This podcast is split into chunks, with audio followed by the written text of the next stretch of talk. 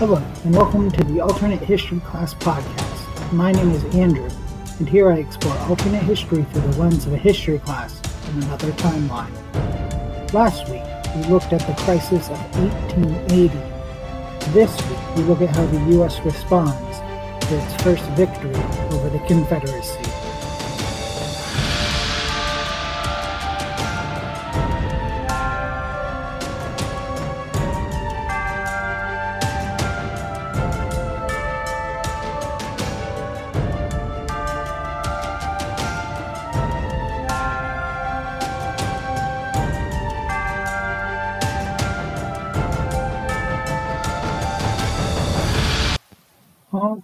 Picking up in 1881 today. Now, in February of that year, you would see the temperance movement begin to move across the two countries. In the United States, Kansas became the first state to prohibit all alcoholic beverages on February 19th of 1881.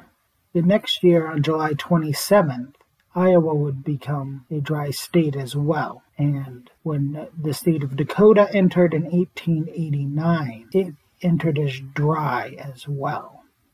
Dry being the term for states that had passed prohibition laws or had prohibition in their constitution. Now, getting back to the nation as a whole, on March 1st of 1881, the U.S. passed the U.S. Conscription Act, which required all men between the ages of 18 and 24 to serve a minimum of three years in the military if they were serving in the infantry, or four years if they were serving in the artillery or cavalry divisions, and drastically increased the size of the standing army to 200,000. It had not even approached 100,000. The Navy was increased to 20,000 standing members, and the Marine Corps was nearly doubled to 2,500 members.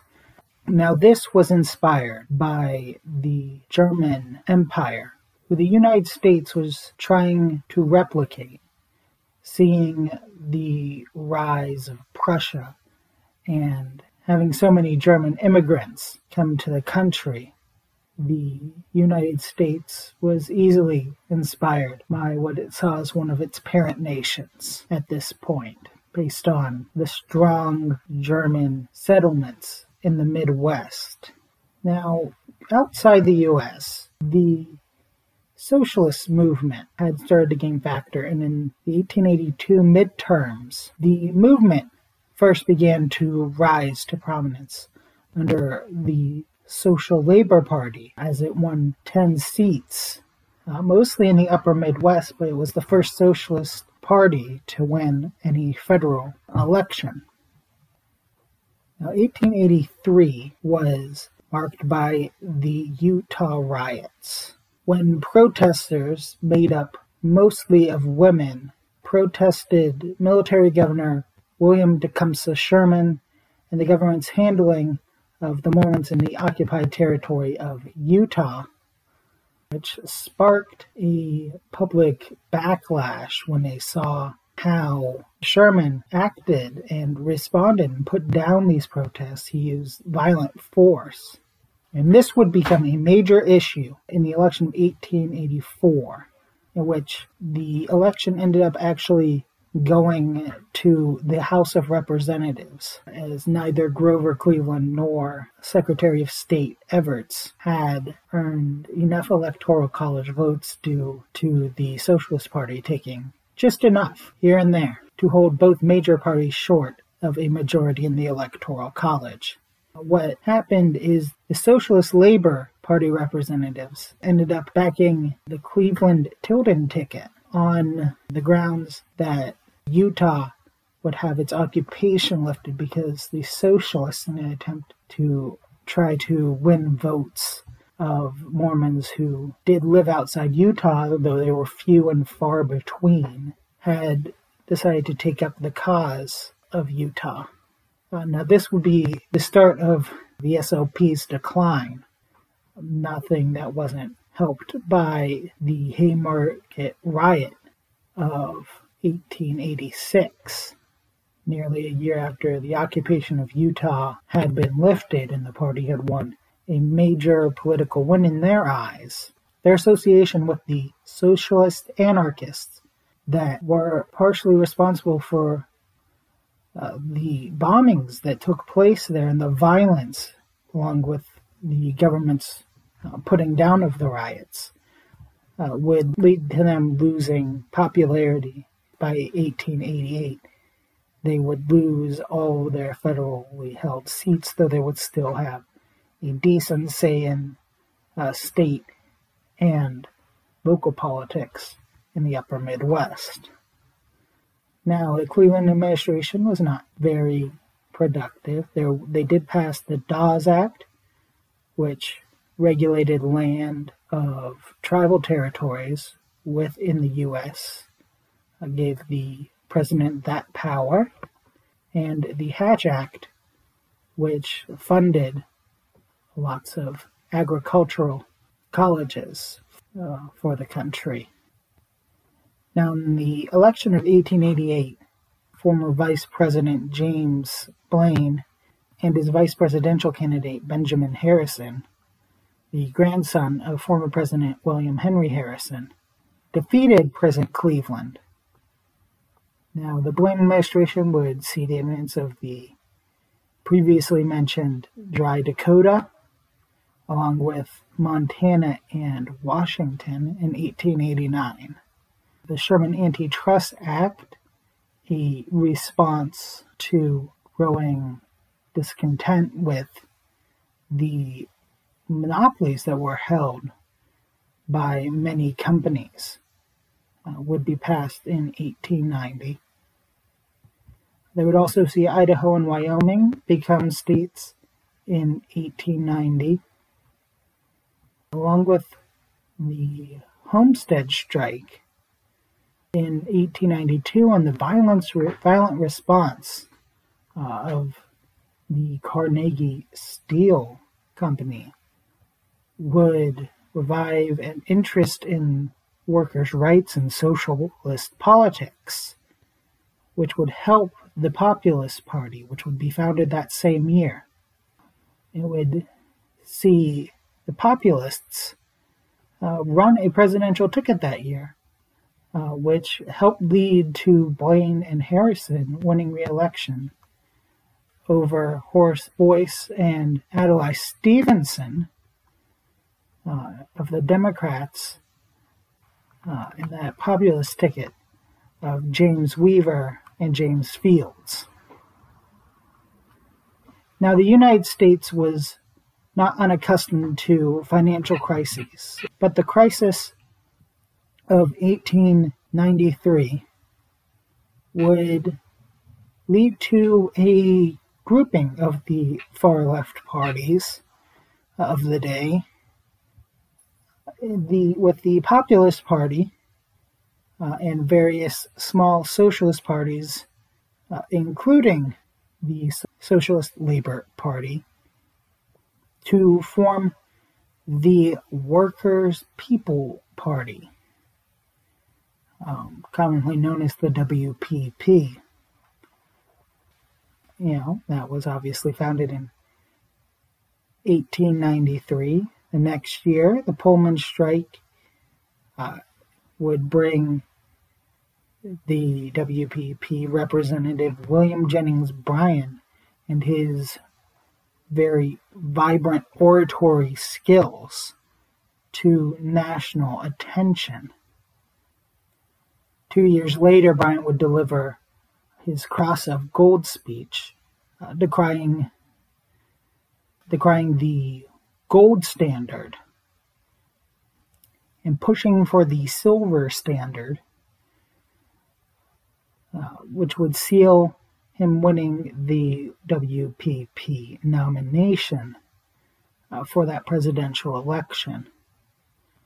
And his popularity uh, especially at Westwood, actually see his ticket finish second uh, in the presidential election, with William McKinley winning the presidency in 1896 due to the divided vote in many ways uh, that the WPP and Democrats had. The Democrat candidate Richard Bland um, finishing when it came to the Electoral College a distant third.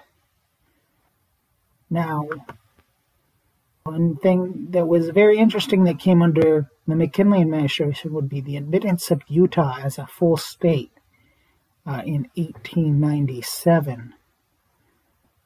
Many Americans were wary of letting Utah in, um, but after promising to not legalize polygamy, the Mormons were allowed to have their state. McKinley would also see the annexation of Hawaii in 1898, uh, as well as that year the Spanish American War breaking out. Now, this war would break out in a relatively similar way to the Spanish Confederate War, uh, as the U.S. would back the independence of the Philippines.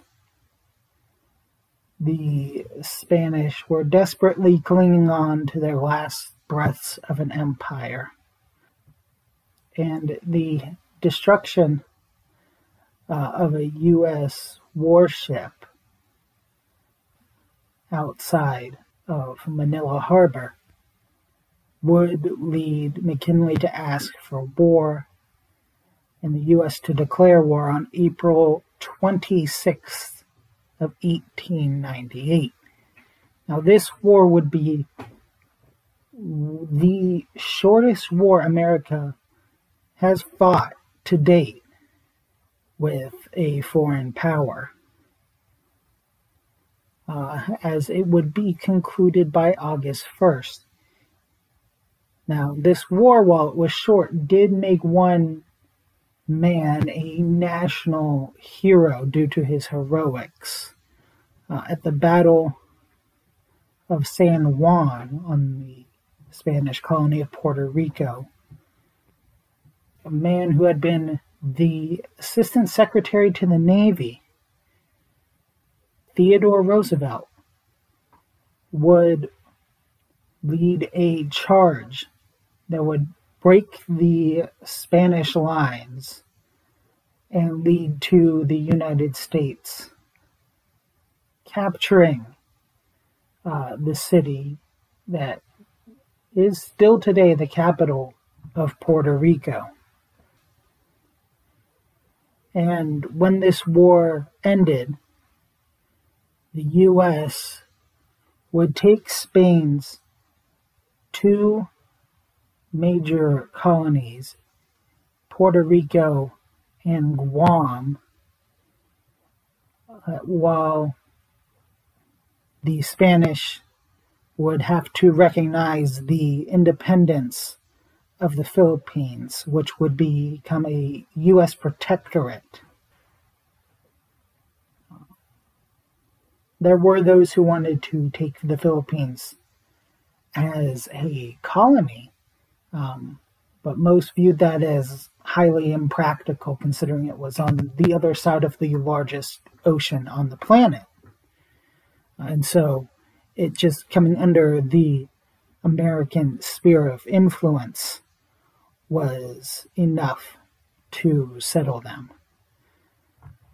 Now, this would also lead to benefits for America's European ally in the German Empire, uh, as Spain would sell them the few remaining islands that they had that they hadn't turned over to the United States. So, those two nations that both loved each other at this point and viewed themselves as very close, had made land gains and and had fulfilled some of their imperial ambitions uh, in a war that did not even last two months, as the war had ended August 1st of 1898.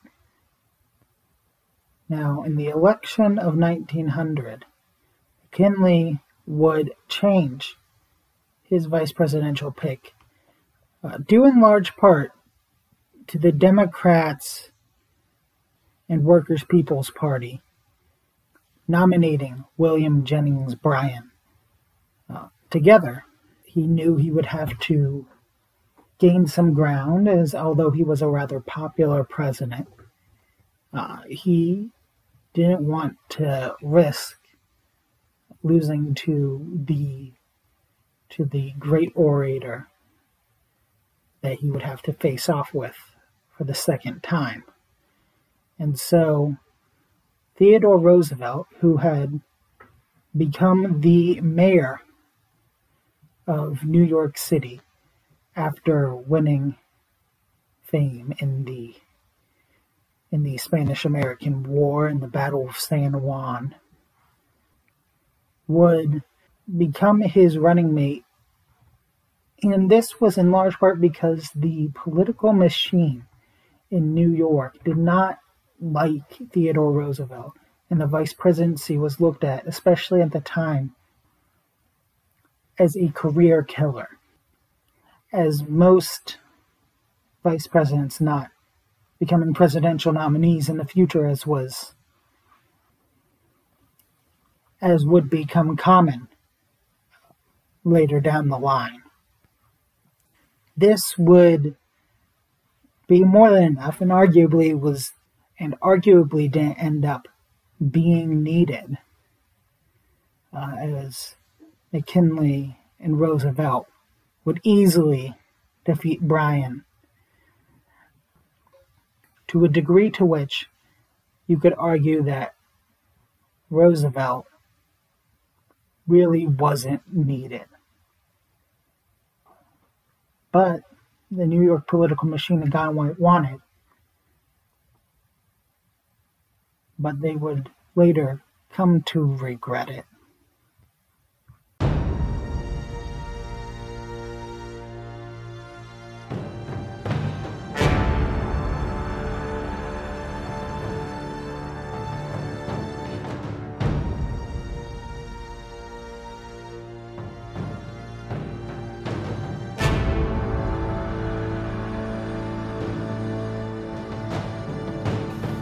You for listening to this episode of the Alternate History Class podcast. As this is a new podcast, I'd love to hear your feedback, so please leave a review. If you enjoy the show, give the show a follow and share it with friends, family, or anyone you think would enjoy it. If you want to reach out, you can email the show at althistclass@gmail.com or follow it on Twitter at althistclasspod. Tune in next week to see what happens as we journey down the path